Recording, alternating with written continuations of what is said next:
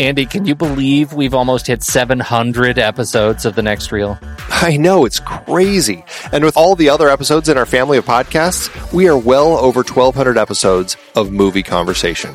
It's really pretty amazing that we've gotten to have these in depth movie chats every week for over a decade now. And we couldn't have done it without our loyal community of film fans.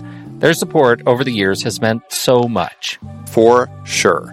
That reminds me, we should give the merch store a shout out. Buying shirts from thenextreel.com slash merch is a great way listeners can continue to support the show. Plus, they get to sport our great designs.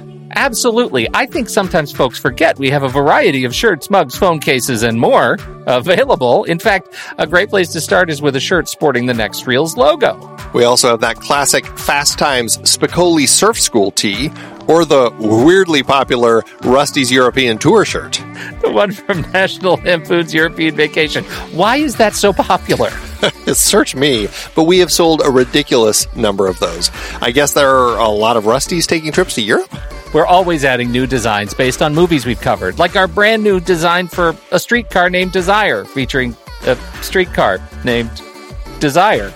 So if you want to rep your love of TNR and films, head to thenextreel.com slash merch. Every purchase helps us continue to have these weekly in-depth conversations. So visit thenextreel.com slash merch today. And as always, thanks for listening and being a part of the Next Reel community. We've got lots more great movie chats coming your way. Andy, it's hard to believe we've been having weekly conversations about movies since 2011. Oh, you're telling me. Producing this show week after week is so much fun, but it does require a ton of work behind the scenes. If you'd like to help support our efforts, one easy way is by using our originals page when shopping for books and movies that we've covered. Your purchases made through our links give us a small commission at no extra cost to you and allow us to keep having these great discussions. The originals page at thenextreel.com slash originals has links to purchase the source material behind our adapted film discussions. Your purchases there help support the show at no extra cost. For the entirety of season 11, we featured films directed by women. The only exceptions were some of our member bonus episodes. We talked about The Lure for our horror debuts series, which is a very loose adaptation of The Little Mermaid by Hans Christian Andersen. Definitely miles from the Disney versions. For our 10 year anniversary series, we covered We Need to Talk About Kevin, taken from the Lionel Shriver novel. Man, that was brilliant. And horrifying. Yeah. The Journalist series included Merrily We Go to Hell and The Weight of Water, adapted from Anita Shreve's bestseller. We filled some gaps in previous series with member bonus episodes on adaptations like Malcolm X, Mr. Blandings Builds His Dream House, Cactus Flower, Wild at Heart, Life Force, and The Blues Brothers. Our John Heard series looked at a trio of adaptations Chilly Scenes of Winter from the novel by Ann Beattie, Awakenings based on Oliver Sacks' nonfiction book, and Rambling Rose adapted from the Calder Willingham novel. Two films in our coming of age debut series were adapted from books The Virgin Suicides from Jeffrey Eugenides, and The Diary of a Teenage Girl, Phoebe Gloeckner's graphic novel. We had Queen of Katwe for our sports series based on Tim Crothers' nonfiction book. And Clueless kicked off our 90s comedy series loosely adapted from Jane Austen's Emma. It totally took place in the 90s, though. Find all of these books and more adaptations on our originals page at thenextreel.com slash originals. Start your next read from the movies we've covered. Visit thenextreel.com slash originals today.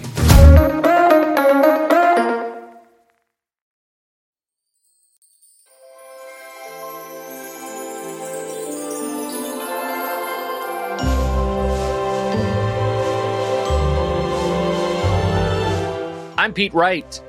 And I'm Andy Nelson. Welcome to the next reel. When the movie ends, our conversation begins. Arthur Christmas is over, Andy. Christmas is not a time for emotion. This November, the last person anyone believed in. Sir, why is Arthur out there? Is the only one. Reporting for duty, sir. Stowaway. Who can save the holiday. Just stand back. It doesn't matter how we got here. Wow! As long as she still believes.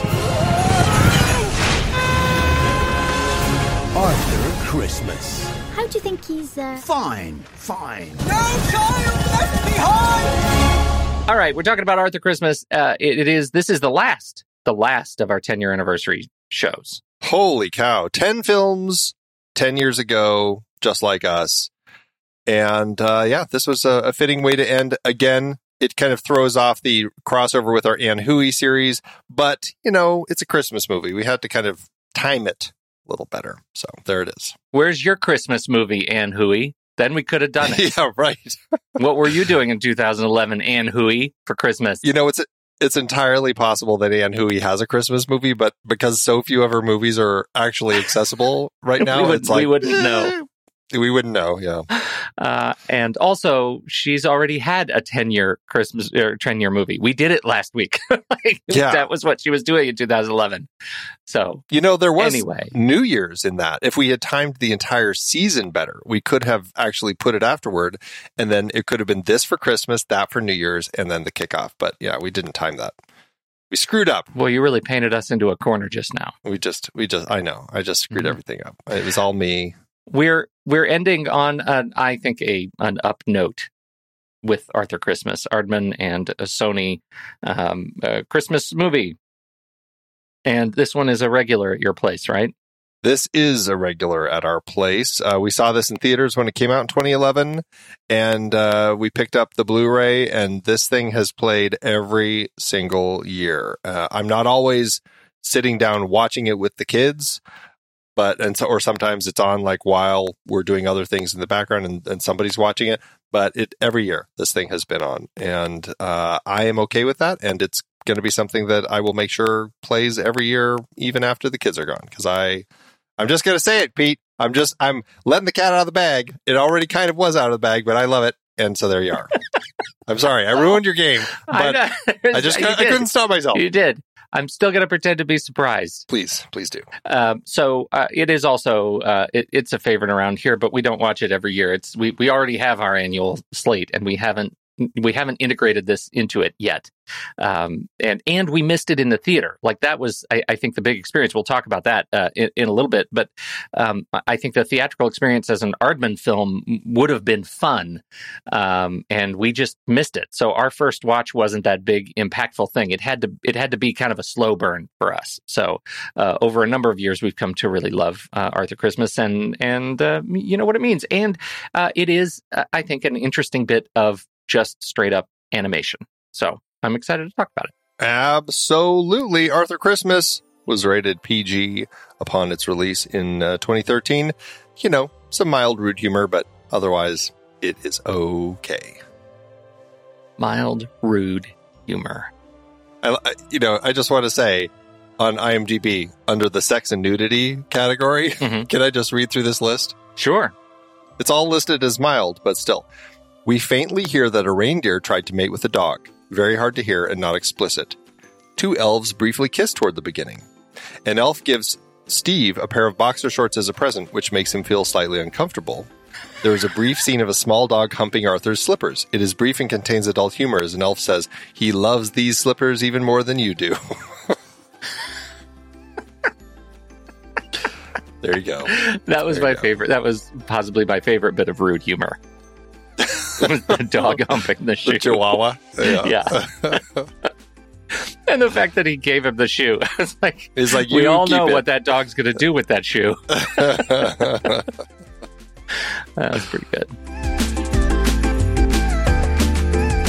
Want to watch this movie and help us out? Well, if you see an Apple or an Amazon link to this very movie in our very own show notes, you can click on it and it will take you right to their site and you can rent or buy the movie. When you do this, they give us a little bit in uh, in from their Christmas spirit to us. It's a way we all get to share in the spirit of the holidays. Sharing in the Christmas green. That's right. That's right. Uh, head over to the merch store, truestory.fm slash TNR merch. Andy, do you, I mean, are you serious when you say that the Chihuahua and the shoe should be on our shirt this for Uh, this movie? I didn't say the Chihuahua in the shoe. I think you did say that. Just I now said the you said reindeer. No, I but said like the reindeer in the in the cone of shame, not the not the reindeer slipper. okay, but after that it says Chihuahua question mark, and what I saw there is Chihuahua in the shoe. Oh, Because that's funny. No, I I, thought I wasn't going there. You took it to mm. a dark, dirty place. All I'm right, not surprised. All right, Not surprised. fine.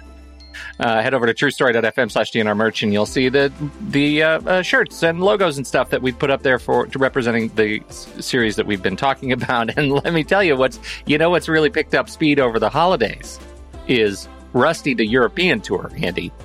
Yeah. I don't. Wow. I mean, who saw that Of- coming? People want that. the shoot the shirts.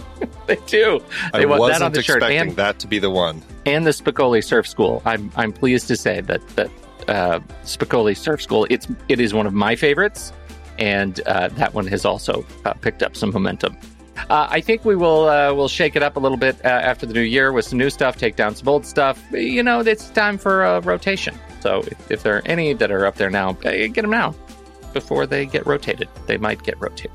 Indeed, indeed. Uh, we want to feature audio reviews from you, our dear listeners. Send us a 30 second audio file to reviews at truestory.fm. As soon as you watch the movie, we just might showcase your voice on the show. Get them in uh, quick. Uh, we do record about two weeks ahead of the release, so make sure you're sending them our way with time so that we can include it. Again, you just send it to reviews at truestory.fm. Let me tell you what's really exciting though is you know I mean you you ask yourself Andy I, I would love to do this but how would I possibly know what what movie you're talking about? Because I know you guys record weeks ahead of the actual show being released to the public. How could I possibly know? How could I be expected to read your mind? Well I'm here to tell you you don't have to do that. You don't have to do any sort of mind reading. All you have to do is visit letterboxd.com slash the next reel. That's where we have our watch list of all the movies that we are going to be talking about coming up on the show. And then you can watch ahead if you want. You can pick and choose. You can say, hey, I do want to watch Clueless toward the end of the season. And I know you're going to be talking about that. I'm going to watch it now and send you my review. That's okay. We'll bank it. We'll save it. That's what we do. Uh, letterboxd.com slash the next reel. And while you're there, there is a risk, there is a real risk that you're going to start playing with Letterboxd and fall in love with it. That's okay. We have, we do, and we want to help you fall in love with it too. So if you fall in love with it and you want to remove ads and you think, hey, I think I'd like to upgrade to the pro or patron membership, all you have to do is click on the little upgrade checkout and use the code NEXTREEL. If you use the code NEXTREEL, they'll just slash off 20% from pro or patron upgrade pricing. That's fantastic. That's straight up fantastic. You then are supporting the the team behind Letterboxd, and you're also supporting us. At the next reel, we get a little taste, 20% off. Use the code NEXTREEL. We've even put together thenextreel.com slash letterboxd. If you want a quick, easy shortcut, that has the code already applied to it. And uh, by the way, it works for renewals as well. And hey, tis the season. If you want to continue uh, showing your love, showing your support, spreading spreading your your holiday joy during the season, what better way than by signing up to become a member of our show?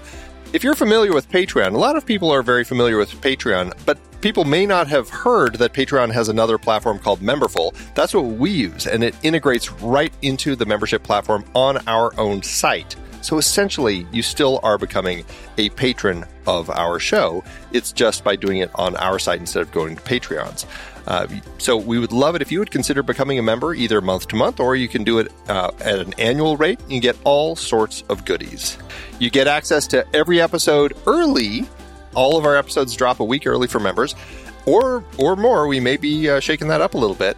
And um, you also get all sorts of bonus episodes. We are doing all sorts of bonus episodes, monthly member bonus episodes. This month, the episode we're going to be releasing, as it turns out, is Jacob's Ladder, because who knew that there is an element of of a Christmas story? Actually, it's a tie, Pete. We're going to have to talk about this. It's a tie between Jacob's Ladder and Jingle All the Way. Uh, we may have to do a vote and see which one we end up covering for our holiday episode. But one of those, maybe both. Who knows? We might be very generous with our what a double spirit. feature, though. Arthur We will- Christmas and, and Jacob's Ladder. All the way.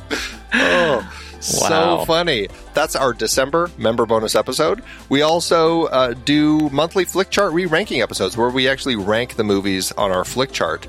And this season we are adding a new members only episode at the end of each series, and this is Arthur Christmas. Our, this is the end of our series, so the the retake episode is what it's called. It's going to be coming out right after this. That's where we talk about the whole series, what we what we thought of the series, what we thought of all the films in it, and we do some flick chart ranking on that episode as well. And you can be a part of this at truestory.fm slash TNR membership. Most them cost you is five bucks a month or $55 a year to everybody who is already a supporter of the Next Reel family of film podcasts. Thank you so much. And if you're considering it this fine holiday season, thanks for that too.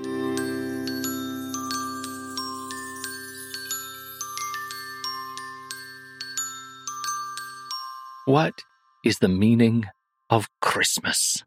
That's it. That, that did you did you find the answer in Arthur Christmas? because I think I wonder if this is one of those movies where you watch it like The Karate Kid, and it it really is more of a Rorschach test of your own personality, depending on who you think the protagonist is. like, are you the kind of person who watches this movie and thinks, "Man, Steve is really getting short shrift." he just has all the right ideas He's and all this all great together. technology, and he's so efficient and so many checklists. And by the end, are you kidding me? He loses, and his dad puts him in a position of having to admit that he is, or having with through family peer pressure, that he has to cave to his dad's emotional whimsy and give the role of Santa to this idiot, Arthur?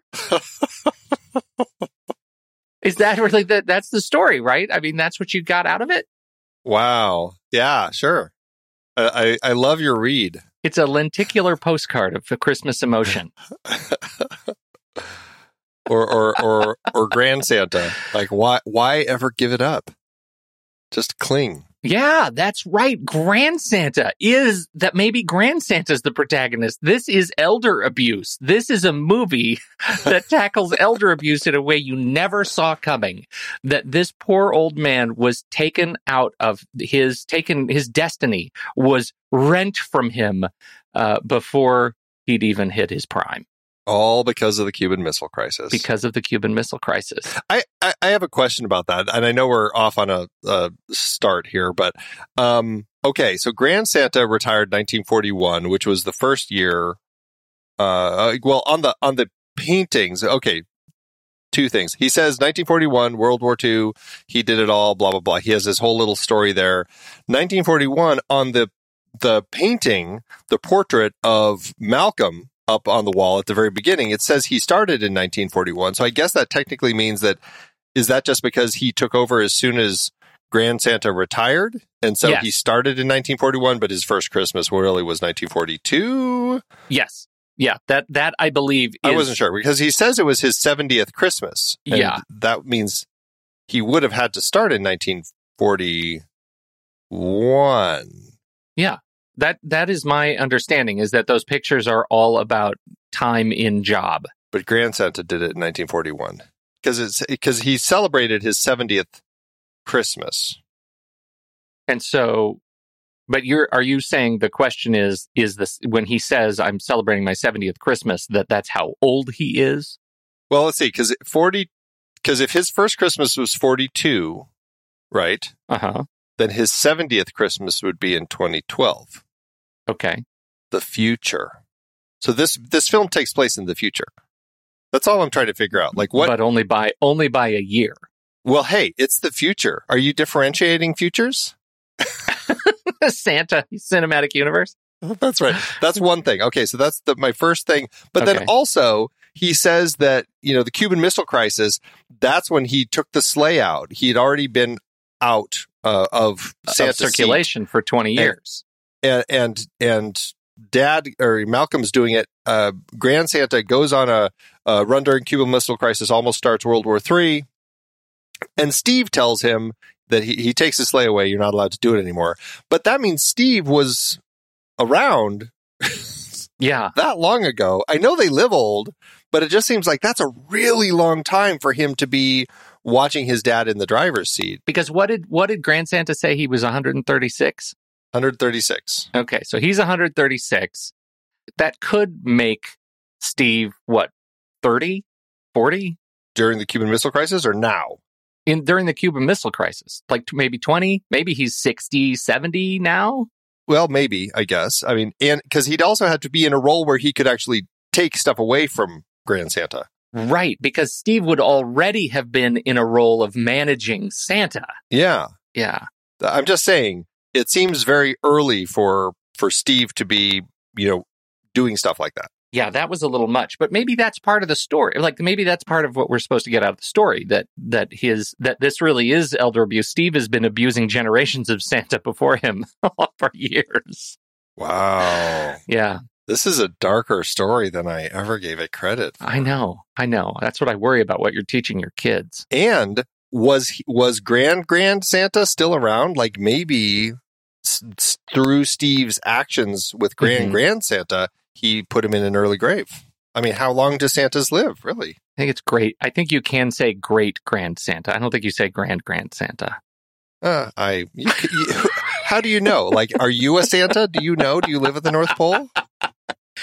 I I think that I think that kind of works. Although, and, and this may go into what I think is uh, is actually a real treat in the movie at, at how well it celebrates global Christmases. But let's be sure we understand that when he goes out for his joyride in 1962, the Cuban Missile Crisis was in October, right? Well, he didn't go out at Christmas time. He just went out. He just went out. That's what we're getting. Okay. Yeah. I missed. Oh, his joyride was not a holiday, like a specific No. Christmas joyride. It was just an he just, yeah, he just wanted to take Evie out for a spin. Hmm. Okay. That's my recollection. Well, have we figured out the Santa math to our satisfaction? I mean, can we? Do we move on? I, I'm just. Can we move on? I so what I'm I'm checking something because now I'm really curious. So he was Santa from 1902. Just, just to be clear, we're not moving on. Just so everybody listening knows, we're not moving on. Yeah, he was Santa Claus the 19th. He was Santa from 1902 to 1941. And so he was born in, uh, what was it? So 2011. Uh, you know, I don't know why I'm going off on this tangent. He's 136.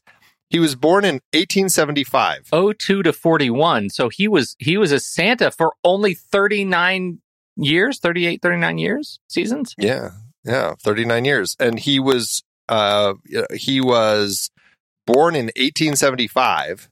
Okay. if he's 136 years old.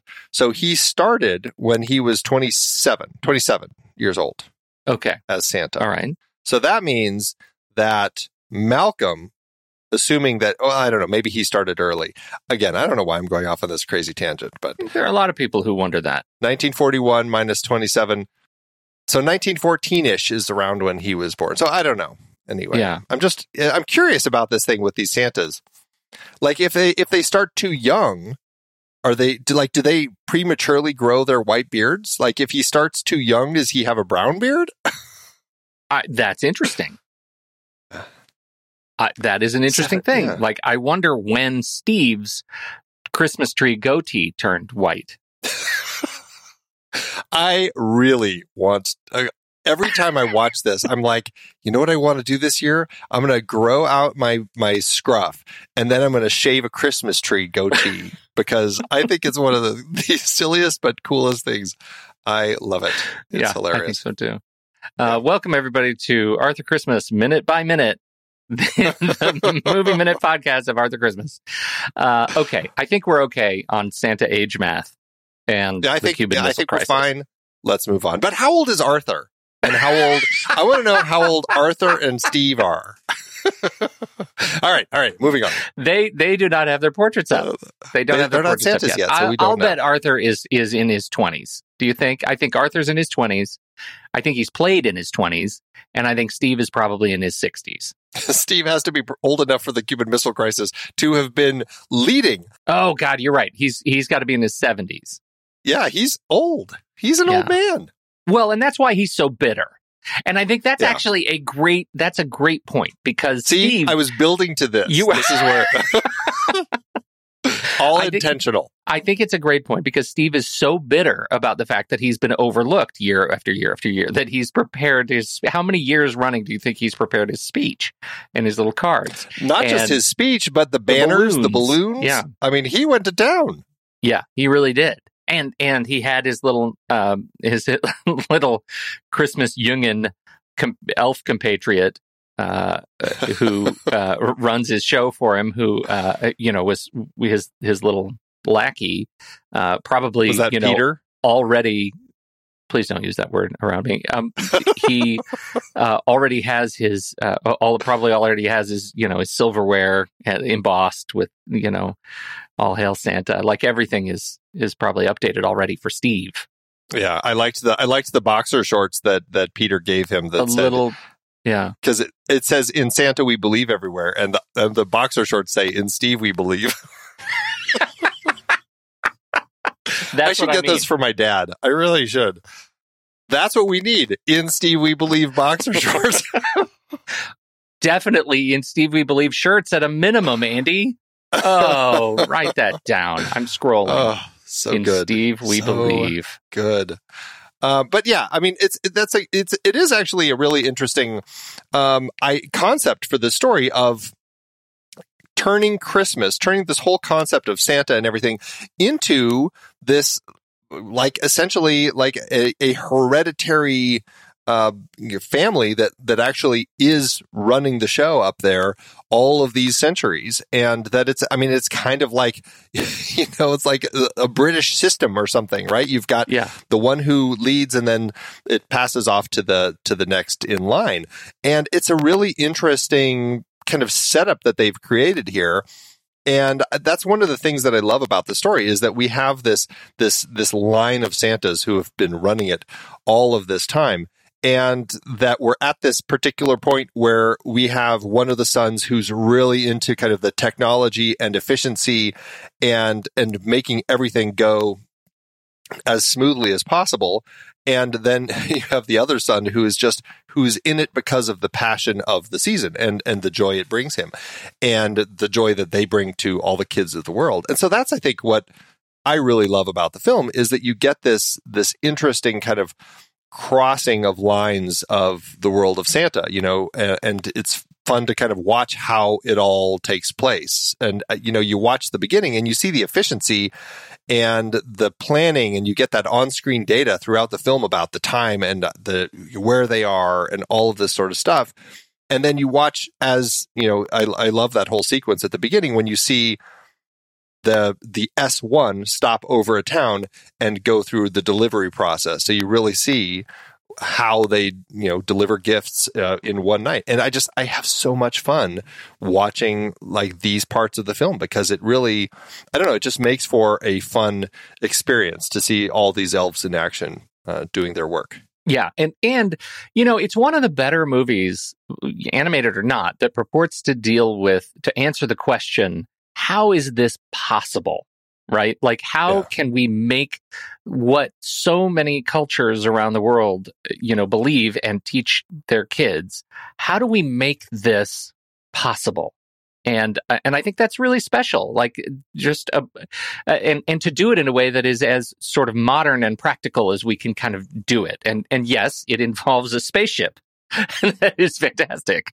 Uh, but that it involves, you know, elves, elf teams, um, a million elves that that have 18 seconds per house to get all the things. I mean, the, just breaking it down to the math, and when Santa, you know, is is delayed because they have a waker, that affects their per house time right uh, which I think is just so it's just brilliant and and satisfying. Uh, you know, the mechanics underlying this thing, uh, I think, are are really very special. That they they're trying to answer this question: Does this thing work? And at the same time, they maintain that sense of fantasy and and mystery and and belief through you know through by way of Arthur um, that that Christmas is something more than just efficiency and 18 seconds per house. Um, and and I think that's you know that for me is where so much of the conflict in the story is, and that that's what makes it fun to to to sort of process with the family. Yeah. So, uh, do you uh, do you like most important? Do you like the S one best of all spaceships and sleighs? In the Venn diagram, where spaceships and sleighs, Of all spaceships, that's that's a that's a stretch. Of all sleighs, sure, it's it's it's uh, pretty uh, freaking awesome. Although I've got to say, what Evie can do with like the disguises and everything, that's pretty fun. Like when it turns itself into a train and it's flying through the sky, like that cracks me up. Like I, I like those elements that they do. And when it turns into a UFO, like there's some really funny bits with Evie. But no, there are some funny bits. S1 top notch. And I There are funny bits, but the S one is a straight up like it. It is a, it has straight up like camouflage. That's like legit. I, the I, the S one is the canonical true sleigh. Now I think the Evie is is junk by the time the Evie, S1 comes it- Evie is not junk. Evie is an antique. There's the you got to use the right words. Yeah, it belongs. It belongs in a museum. no, I love the S1 and I I love the whole concept the way that they like really found a way to play around with that and Yeah. and do something a little more unique with it. And it's very fun and great moment at the very end with the S1. I love it. and that the manual must be so good that mom, grandma could just take out the manual and learn to fly the spaceship. that is so good. Well, let's be honest. That's that's, you know, women are better at that anyway than than men. You know, they they pull one of those out. Like men men try to do it without ever looking at those. And, Mhm. Yeah, it's Mhm. yeah, Mhm. it's on point. Yeah. You were saying? All right. It's also a story of fandom, and that's one of the things that I like so much uh, uh, about Arthur as a character is that they they play Arthur as this guy who is like the last guy to remember what it means to be the most passionate about this thing after the passion has been subsumed by commerce, right? By business.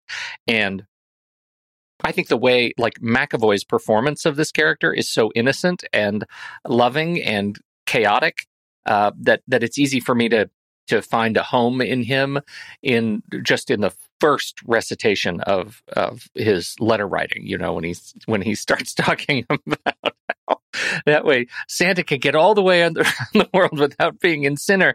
Uh, he can make it all the way around the world. it's just great. It's just great, great, great that that he, you know, he what it means to believe inside a system that looks at belief, uh, you know, with a bit of a jaded eye, uh, makes this character, I think, really special. Well, uh, not just him. I, I I agree with everything that you're saying about him and and and all of that. But what I, what I also really love is the way that they do that with the elves and the elves. They're definitely fans of the Santas as a family and kind of love being able to support this system to do what they can. But but I love what happens like when that system they think it's it's falling apart and the elves just like can't handle it. And the, the some of my favorite bits in the film are when the elves are just like they feel completely lost because they think the Santas don't care anymore, and they're like, I mean, there's this whole thing that I wrote, uh, or I, I kind of transcribed from the um, uh, when the elves go to talk to Santa because they find out one el- one gift has been left, one child has been forgotten, and they go talk to Santa about it, and uh, and Santa's just like, well, Steve said, you know, it really, it you know, it doesn't matter. We'll we'll get it next time, and they're like. It doesn't matter, and like it's it's like it breaks their brains, and then they're in the uh, mission control talking to Steve, and you just hear this banter of the elves as they're trying to figure it out. And they're like, "He's crazy. Is there a list of children who don't matter? Santa said they don't matter 100. percent Is it true children aren't real? That they're just antimatter?"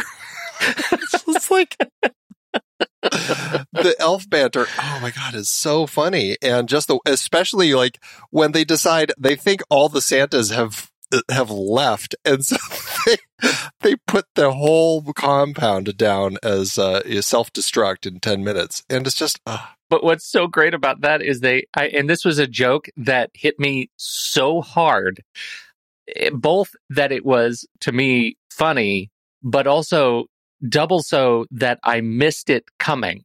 That they set the place to meltdown and the meltdown was actually the giant ice sculpture of Santa in the middle of Mission Control, absolutely destroyed me. I was crying.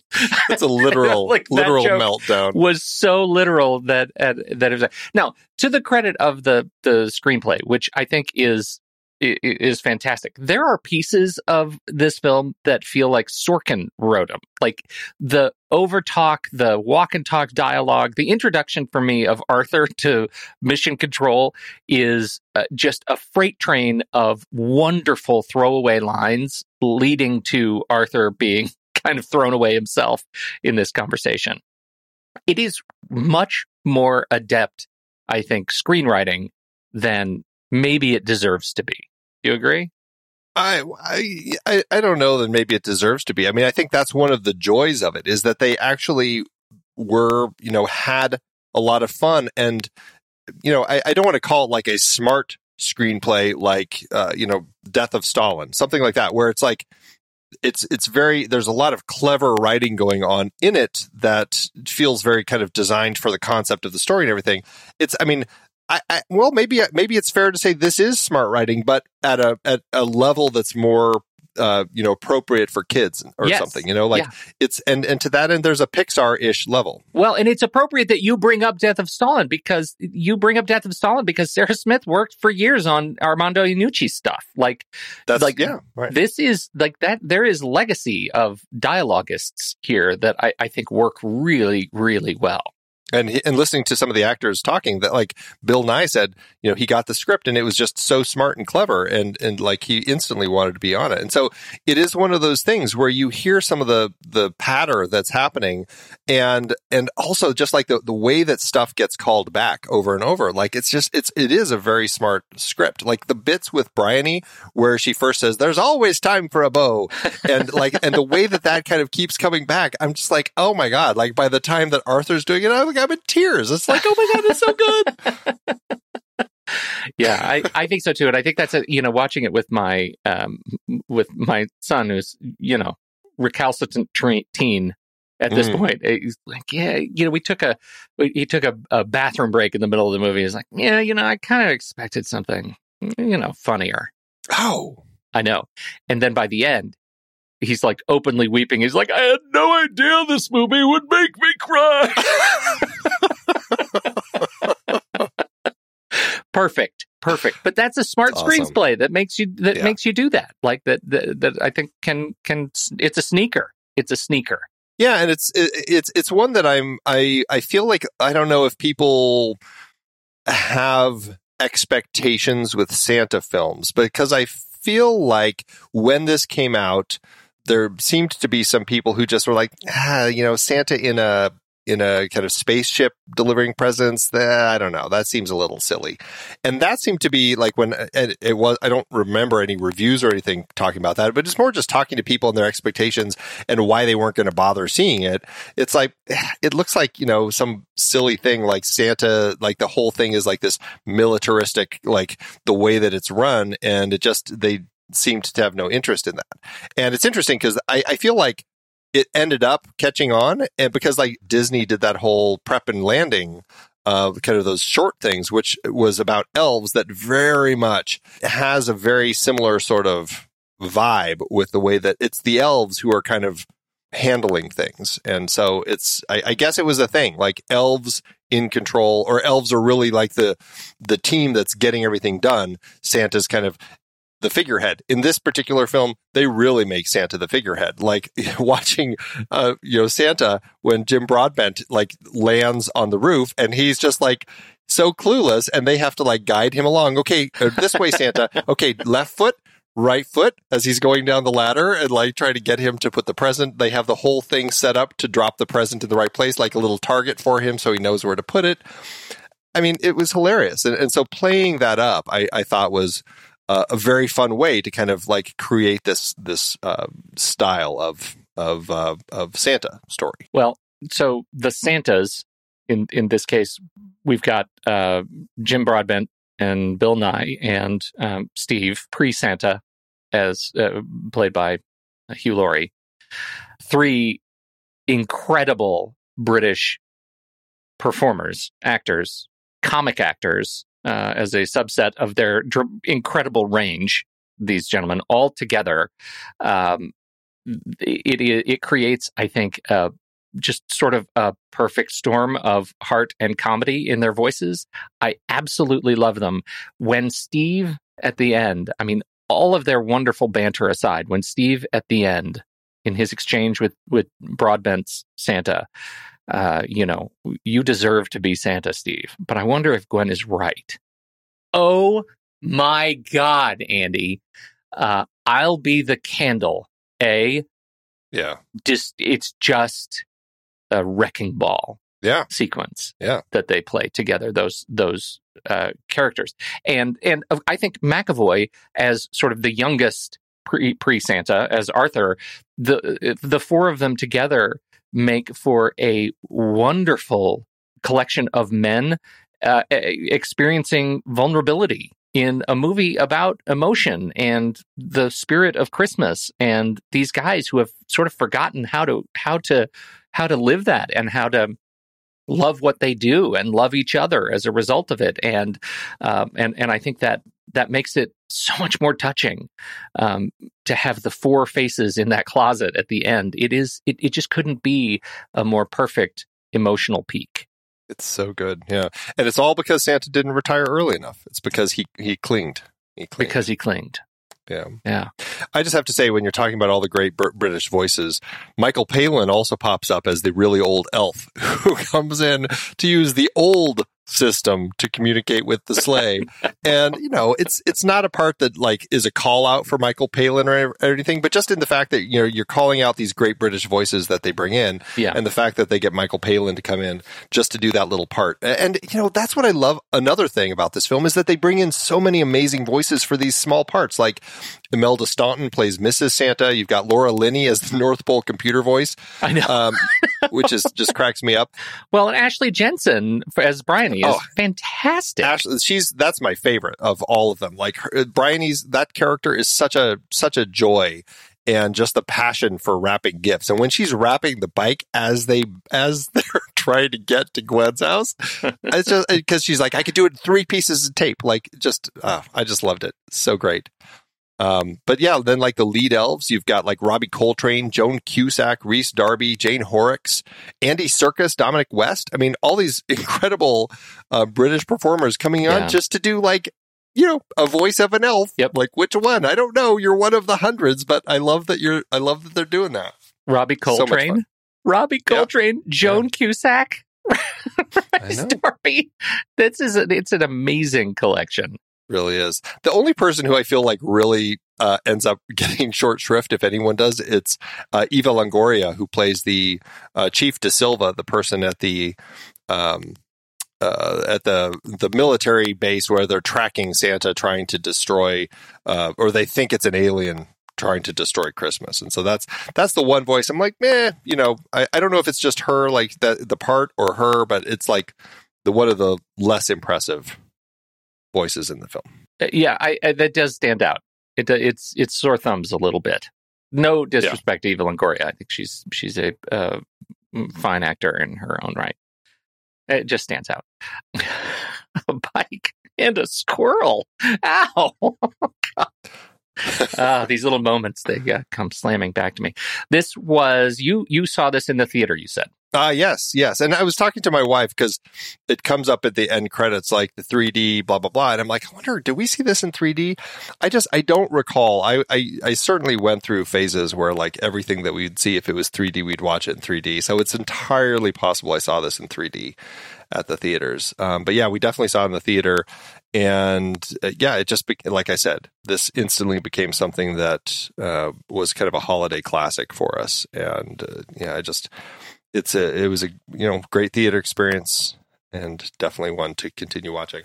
Where do you stand on this as an Aardman film? Because Aardman has a lot of baggage when it comes to, and I, I don't mean that negatively. Like it just comes with a lot of stylistic baggage. Like you see Aardman film, it has a it has a look, it has a feel. And I know uh, Sarah Smith, the, the director, she said, you know, the the character design was a real challenge for us on this project. That we wanted these characters to look unique, but not Nick Park style. We wanted it to feel like it was coming from Aardman, but not be so much of a direct homage to, you know, a, an Aardman sheep movie or something like that. You know, what do you what do you think about that?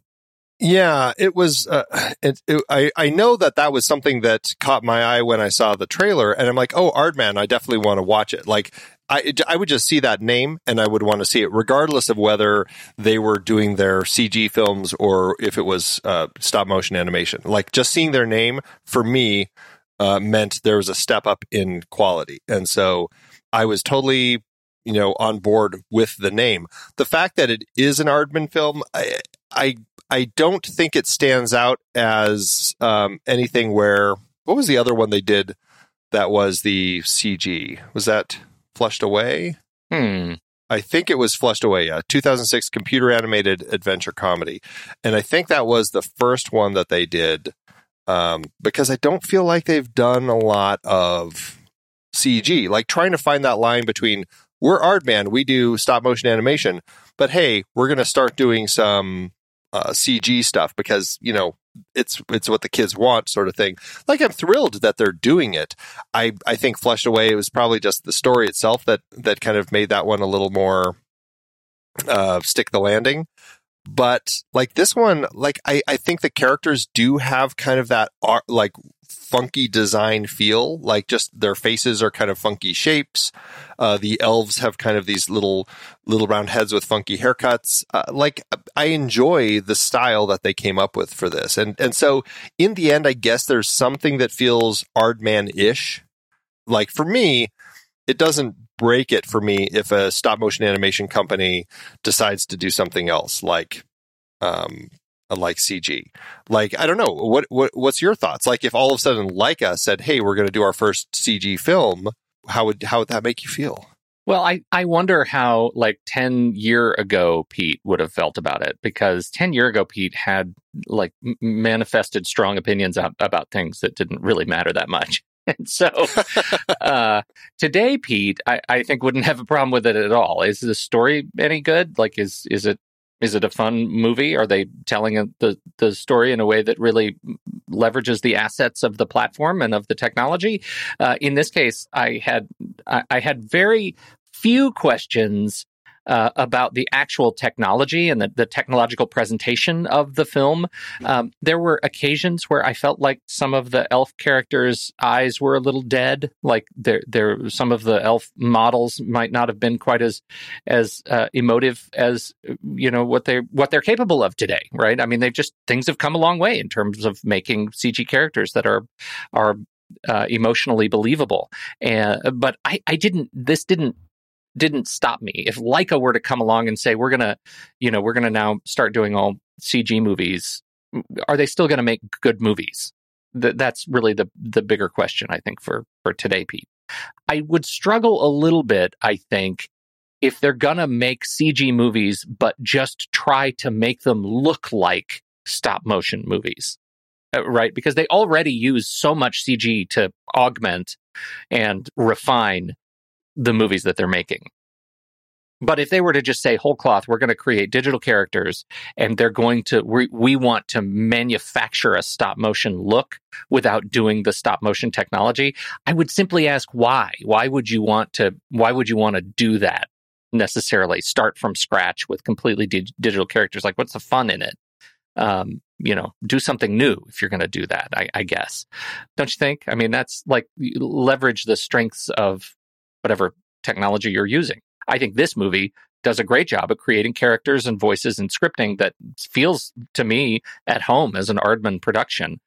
Uh, you know, maybe to the point that it could have been as easily at home in a, as a DreamWorks production, which is a controversial time in their relationship. Flushed Away ended that relationship yeah. because it underperformed so drastically. Right. Um, I mean, it's it's it is interesting. I and yeah, I'm I'm glad that they didn't try to do, and that's something with like Flushed Away. I felt like they almost were trying to do kind of a CG, but make it feel a little bit like Aardman. like stop motion. Yeah. It wasn't quite. Uh, I mean, it, it wasn't quite like this looks like stop motion, but yeah, it's like I just don't feel like that worked. And and also the scope of this film, like they wouldn't have been able to create thousands of elves with stop motion. I mean that, that that's just like so many things that they would have to print and move, and it would be very complex. So I feel like this was a good step up to kind of keep kind of the the feel of the character design, but allow it to live in this world. Although it is interesting, this is the last time that they have done anything CG. Like I feel like maybe you know those two films, they're like lesson learned. Let's stick with what we love and know, because the four films they did after have all been uh, stop motion. Yeah. Yeah, that is interesting. And in fact, I, Sarah Smith hasn't done a whole lot since then. She's m- busy in all sorts of things, but not so much film. Like she did film, right? Yeah, she uh, her new movie's out right now. My son really wants to go see it. It's called uh, Ron's Gone Wrong, which looks very cute, very fun. And and knowing her style and like the dialogue and everything else that she does, like there's something now I'm more intrigued to actually go see Ron's Gone Wrong. Like, oh, maybe there's more to that one than I had originally uh, thought. So, and, and again, she she co-wrote that script also with Peter Baynham. So the two of them together. So uh, we've had some conversation going on in our uh, chat over in Discord with uh, some of the members who are in there, uh, talking about the how Aardman really has always struggled uh, with the box office here in the states. It certainly is a a bigger um, a bigger company in the UK. But you know, it's interesting because I would say Laika also has kind of had a hard time with their stop motion stuff. I mean, I, I really like what they do, but it's I don't know if any of them have really taken off. You know, I wonder. Do you think it's a stop motion thing? I don't know. That's not a bad assumption, but now that you say that, I need to look at Laika's, re- refresh myself on Laika stuff because you know you have to. I, I wonder if who they're making things for. You know what I mean? Like who who is their real audience? Even if you go back to like Paranorman, uh, but Right. like Kubo and Coraline, those are movies that always resonated with my older self and older kids more than younger. Rigorous empirical research I'm doing here.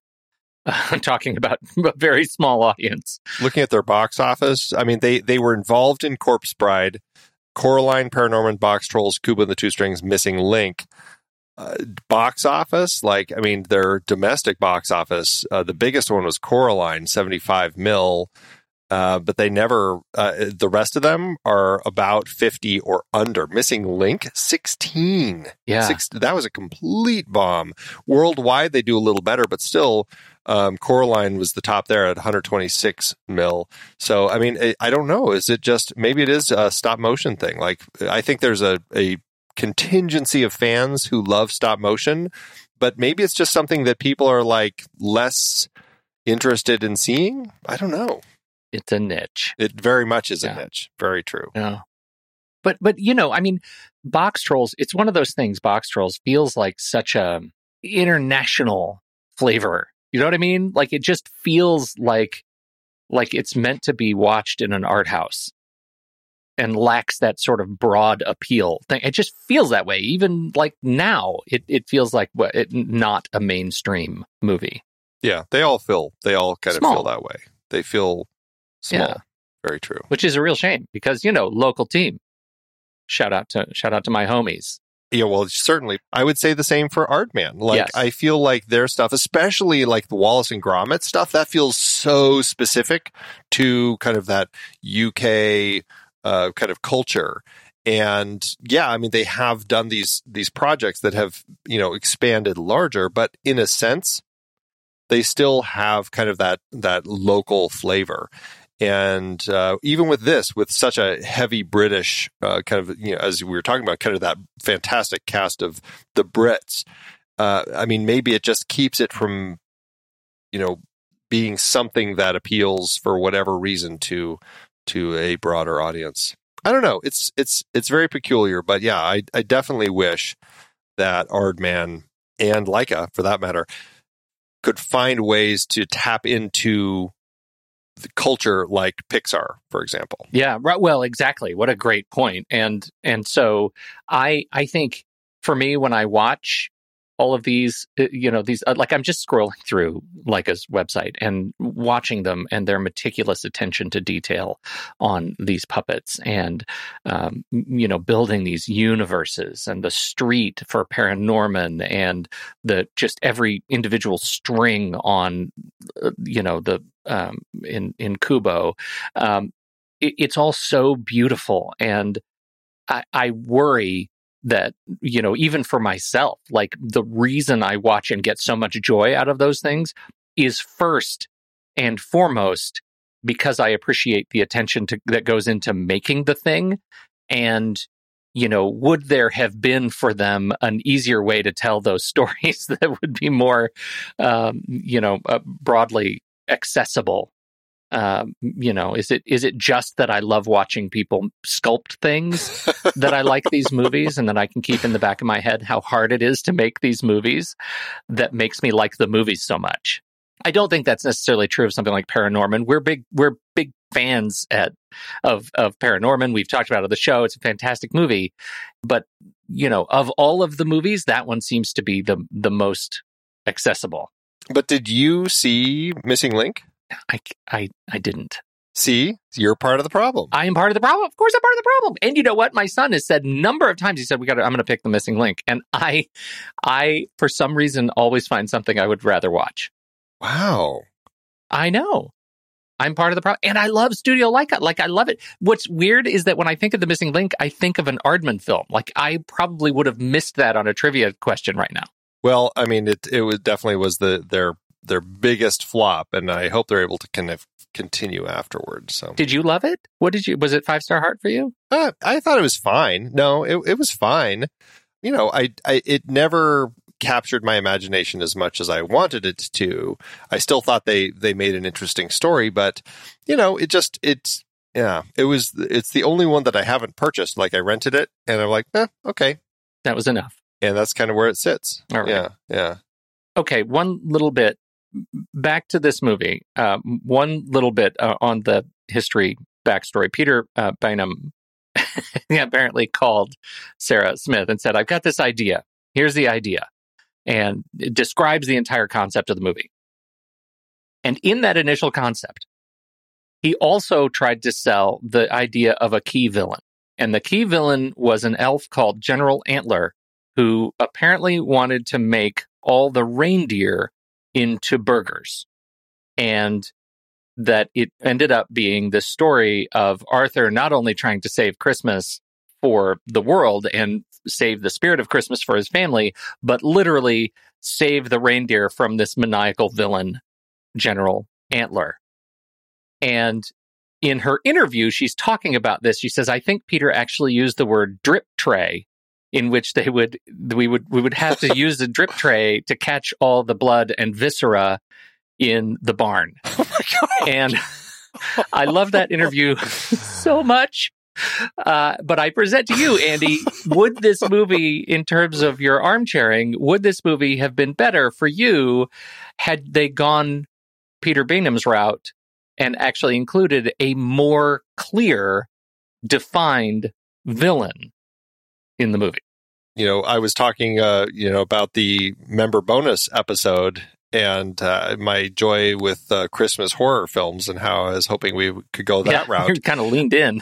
that, I mean, we're certainly we're certainly going that route here. I can't imagine that working in in a film for the family. Uh, it's interesting that uh, that Peter wanted to go that route. I can't help but wonder if he's secretly plotting a sequel to to bring General Antler into the fold at some point and uh, take this story in a different direction. And it actually is the character, the elf Peter, who was already leaning a little bit too uncomfortably close to Nazi uh, in this movie, and there there may be a whole another new story that we need to explore. Wow, crazy! that is interesting. Very it's interesting. so dark, so dark. Andy, yeah. what is going on with us? Yeah, it's so funny. Uh, you know, the the story, the things that they did end up capturing, the, just a few other things. Um, I know we need to wrap the show up, but a few other things that I really did enjoy is the way that they they found a way to kind of tie in Christmas uh, traditions wherever they went, and how when they went, you know, from the I think we first see them in Denmark, and then they go down to Germany, and it's a whole they like they the program changes so that oh it's not stockings there's going to be shoes and like the whole thing shifts. And it's like god that's really clever and it's a fun way to kind of incorporate this. And, that's I and I know later in the film um uh uh, uh, Steve has a line about how he's, you know, how he's modified everything to make sure that they're capturing all of this stuff with uh, with all the different places. And I just, I, I really enjoy the way. Gosh, I can't. I wrote his line down. I can't find it right now, but he has some great line about uh, what he's done, uh, how he's he's modified Christmas for every single place. Right. And every single date, because not everybody ends up, you know, living through the Christmas cultural exercise that is the 25th of December. And I, I love the that you know the filmmakers thought of that and incorporated those little nods that if you're not watching carefully could be um, you know throwaway uh, lines but but I Yeah. think it, it is a a, Yeah. a nice part of the message of unity that this is this is how we as a planet celebrate Christmas and in this case we're going to look at it through the lens of the S1 and and Steve and efficiency but at least we're capturing it it was really special Here it is. I festivized every single country of the world. You see this one, this one, all of them. Is like going through showing like all the different things. I just, it's fantastic. It's good stuff. Is this the first time you've ever heard festivize as a as a verb? Yes. yes.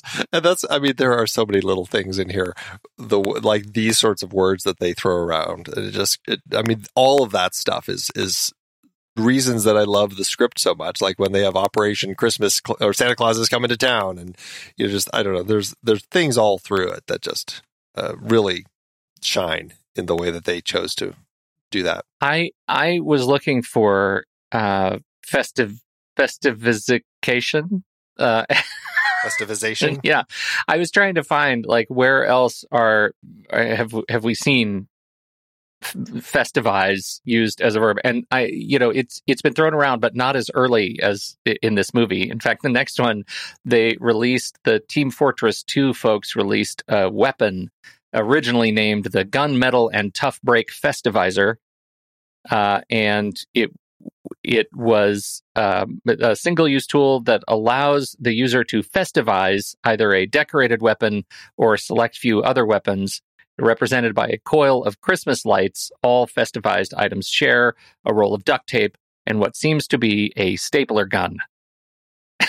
so it allows you to to actually decorate your weapons in Team Fortress 2, the festivizer. wow Yeah. okay, so there there there are uh, other. It has been used. Uh, that is the top search when you look for Festivize, but you know there are there are others. None that I have found that were older than 2011. So I think this is novel. i love it Me too. It makes me want to use it. We've been using it for the last 24 hours since we watched the movie. We've been using Festivize on each other. like, I'm gonna, you know, do you need to? How would you festivize your breakfast? Kind of a thing. Like, would you put some colored sugar on it or a bow? Well, see, you say that, and and that instantly takes me back to which which cereal was it? Like, I, it was probably um, uh, Cap'n Crunch released like a holiday version that you know it was like berries, like Christmas colors, and it came with special frosting that you that you drizzle over the top of your breakfast cereal that looked like snow, and it's just like, yeah, you just turned it into a just giant bowl of sugar. Is Well, really that's perfect. What, happens? Yeah. I mean, that's what it is. is, is that what festivization Yeah. really is? It's just Sugar. It's sugar. It equals sugar. sugar. of course, it is. Uh, Oh, Yeah. geez. Uh, hey, I, I, uh, you know, I want to you know, shifting things. I want to point out Harry Gregson Williams does the music here. Harry Gregson Williams. Yes, uh, quite, quite popular in the Aardman soundtracks, doing a lot of music for Aardman films, um, and somebody we've talked to on the Speakeasy. on the speakeasy.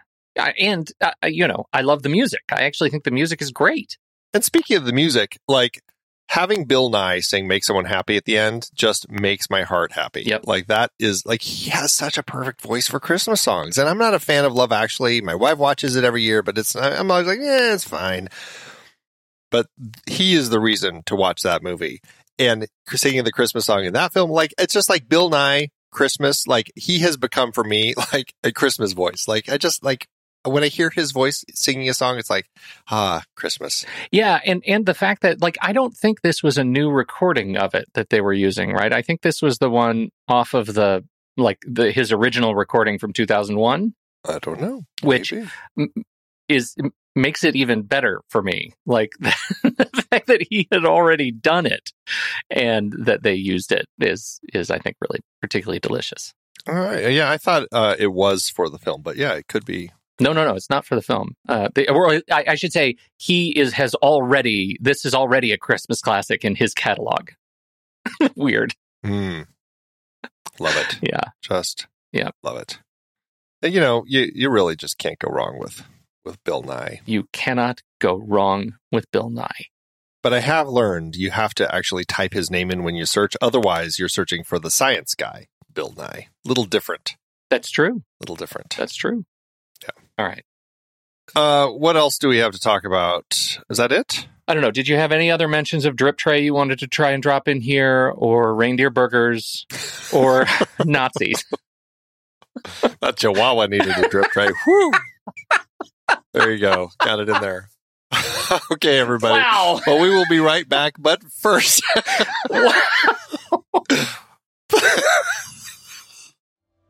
Sorry, You sorry, asked, everybody. I delivered.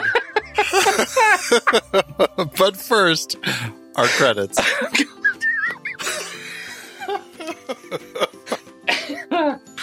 Hmm.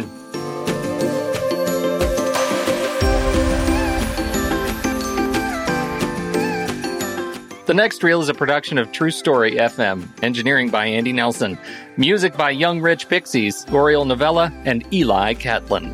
Andy usually finds all the stats for the awards and numbers at the-numbers.com, boxofficemojo.com, imdb.com, and wikipedia.org. Find the show at truestory.fm. If your podcast app allows ratings and reviews, consider doing that for our show. Thank you.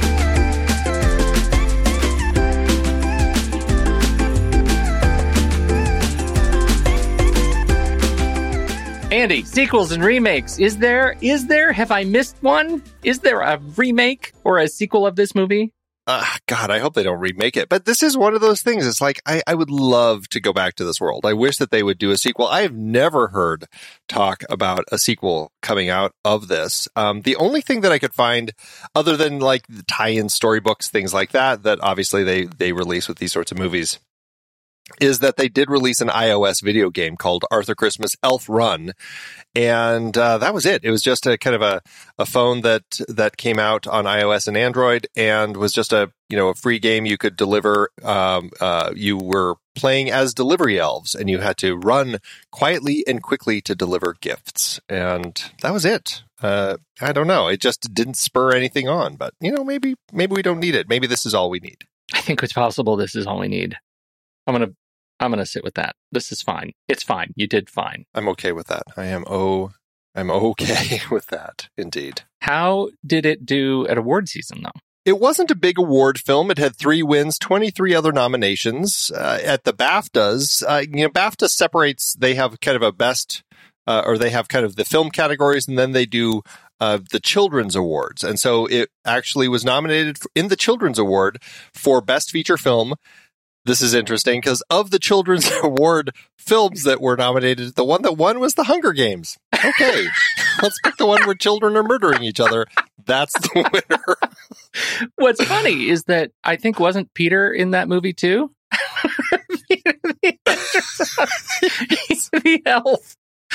What's actually Jennifer Oh. Lawrence's love interest. He ooh. Hmm. Uh, and then also, the film was nominated for Best Animated Film, but it lost to Rango. And, you know, I really, I love Rango, so I'm okay with that.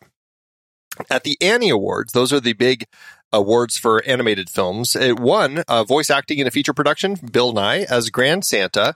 Then it had five other nominations. It didn't win. One of those was also voice acting, acting in a feature production, and that was for Ashley Jensen playing Bryony. Again, she is just my favorite, but it's it's Bill Nighy. I mean, it's hard to go up against Bill Nighy. Um, it was nominated for character design in a feature, but lost to Rango. Storyboarding in a feature production. I'd love to know kind of like what that means in context of the animation, but it was nominated for storyboarding, lost to Winnie the Pooh. And best writing, lost to Rango. Best animated feature, lost to Rango. So, uh, yeah, Rango was carrying a lot of awards that year. That's interesting. I don't. I, do you? I mean, you love Rango, but I haven't. I don't. I love I feel like I don't think about Rango at all uh, until it comes time for either some weird list on the Saturday matinee or you bring it up. so I probably bring Rango up more than most people. Really- Especially because my wife hates it so much. She she hates characters that are designed to be ugly Yeah. or just not ugly, but you know, just like not pleasing to look at. And they're, you know, it's like the ugliest types of animals are the main characters in that film. And she's like, Yeah. gosh, I have to look at like this weird lizard thing and all these strange, like, you know, hedgehog things. And it's not like the cute little hedgehog in uh, Over the Hedge or something. It's like, you know, Yeah. All right. Uh, how how did it do at the box office?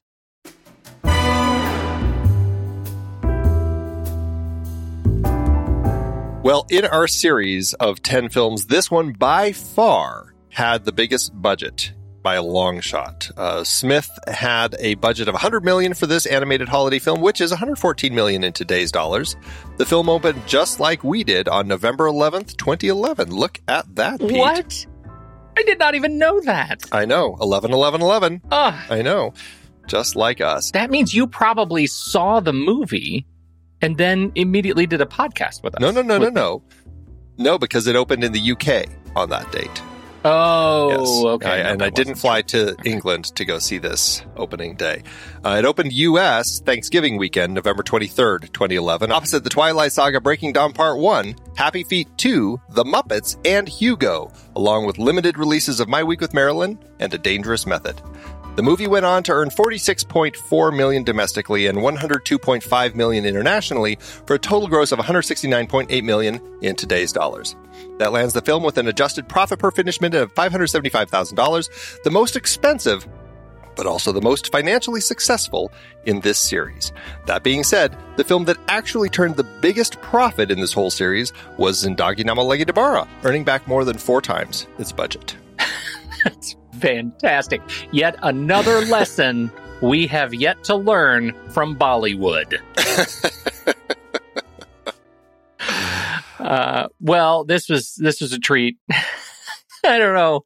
I don't know uh, on the percentage regret scale that I have for our conversation about this wonderful holiday movie. it's probably high, but I'm so glad we got it on our list because it is uh, delightful.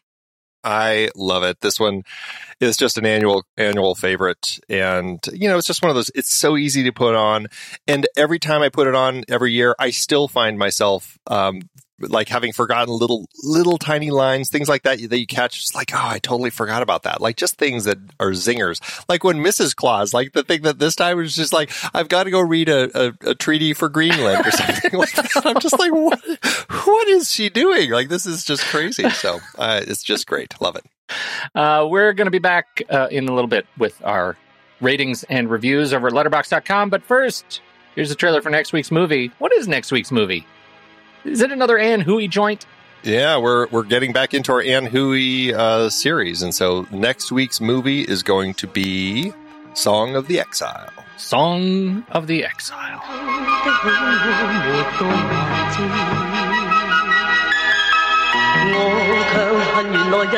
Letterboxd Andy, uh, I don't know. Is uh, you seem to love this movie an awful, awful lot. Does that mean it's a five star heart, or is it garbage? I just went when I watched it. I just I went with my rating of what what I had given it last time, which is four stars and a heart. And you know, I could go up with this. Um, I I don't know if I need to. I, I'm fine leaving it at four stars. If anything, you know, I'd raise it to half stars, say four and a half. Um, I'm fine leaving it four stars though. I think I'll just I'll leave it there for now, and maybe down the road I'll bump it again. I mean, I do watch it every year, so so yeah, I, I think it's funny. I, I'm, uh, I think this was unrated when I watched it. I hadn't gotten it into Letterboxd, and so I, I kind of landed on four stars too. I don't know why. Uh, like where where did the stars fall? I don't think I can really articulate that. um, all that well. I really, really like this movie. So I, it's four stars with a heart and a dose of regret that I can't talk about why.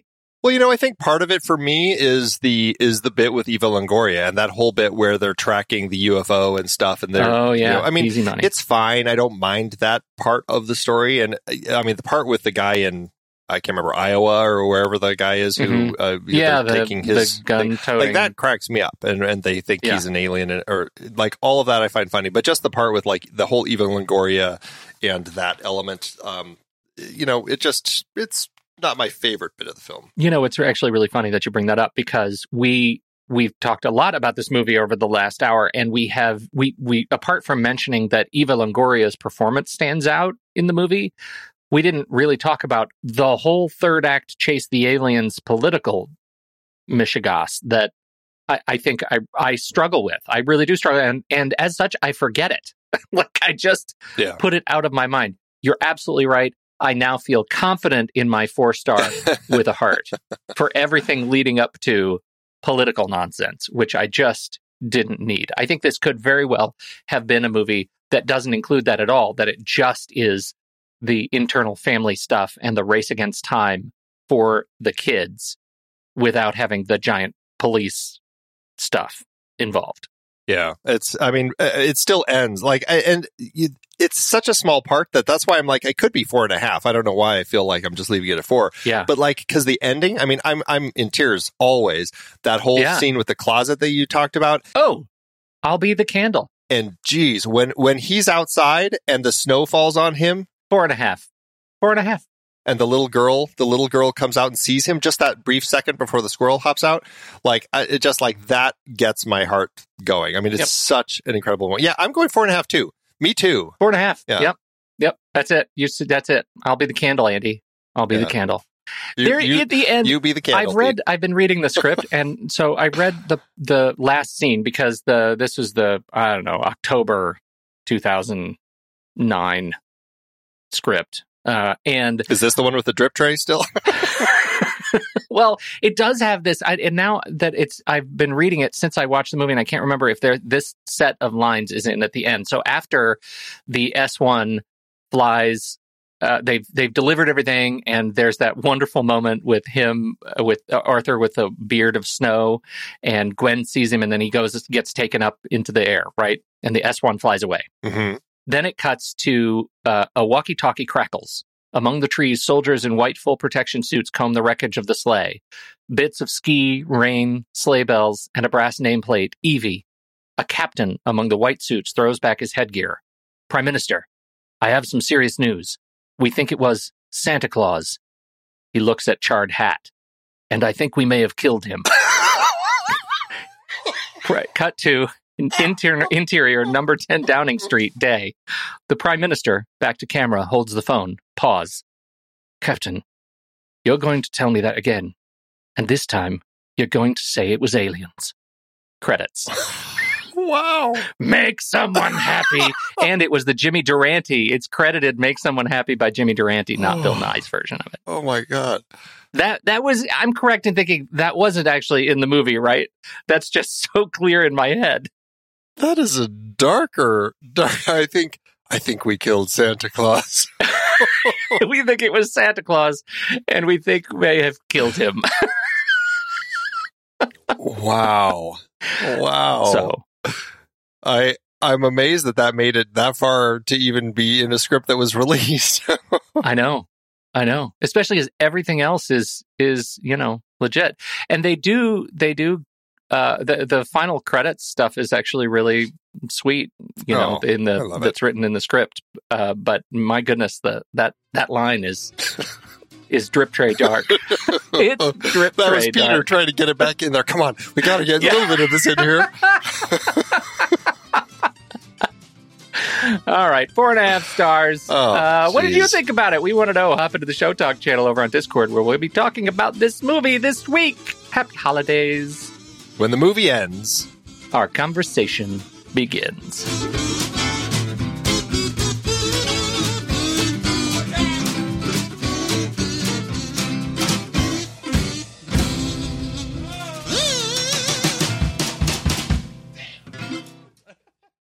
Letterboxd giveth, Andrew. As Letterboxd always doeth. Okay. What do you got? Let's see. Let's see if yours. Well, let's see which one lives up to Drip Tray. well, I, I am going to stick with uh, James Shafrillis's uh, four star review, who had this to say: "This is the only kids movie I've ever seen that references the Cuban Missile Crisis, and that's how you know it's good." Yes, it is. Mm. Oh, so true. I have a five star from Will. who watched this last watched this December 3rd, 2021, just this weekend, and says, uh, I watch this movie every year and it's my absolute favorite Christmas movie. And what if I said Bryony the Elf was my gay awakening? Then what? Happy Hanukkah.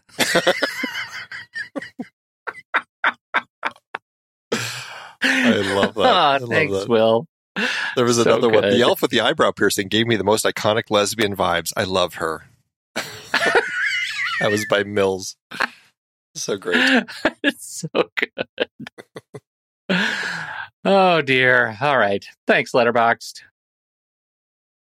I'm sorry. I was trying so hard not to laugh. I feel like I had to hold my breath through that whole read. Okay. oh God. Woo! I gotta. Oh my God. Oh god. Yeah. Sometimes I don't know. I'm feeling a little slap happy today. Are you? Is that what we're seeing All here? right. Something's going on. Oh my god. Okay. All right. I've been podcasting since 2006. In that time, I've tried countless hosting platforms, but in August 2022, we switched to Transistor to power all of our shows here at True Story FM, and it's been a game changer. I love the Transistor allows unlimited podcasts and storage without extra charges. We can publish so much content, and we do. If you want to start up a podcast, do yourself a favor and host your show on Transistor. With their one click publishing, you can get your new show onto all the major podcast directories effortlessly. And their website builder lets you quickly build custom sites for each show. The detailed analytics are invaluable too. You can access all kinds of listener data anytime. Oh, and the versatile players allow you to embed episodes anywhere to reach new listeners. Plus, the team behind Transistor is super responsive and keeps making the platform even better. After using countless hosting services over 15 plus years, Transistor has been hands down the best podcast partner for us. If you want a hosting platform to take all the worry out of getting your podcast out into the world, go to thenextreel.com slash transistor and check it out. Support our show and support your own show by going to thenextreel.com slash transistor. Start growing your podcast today.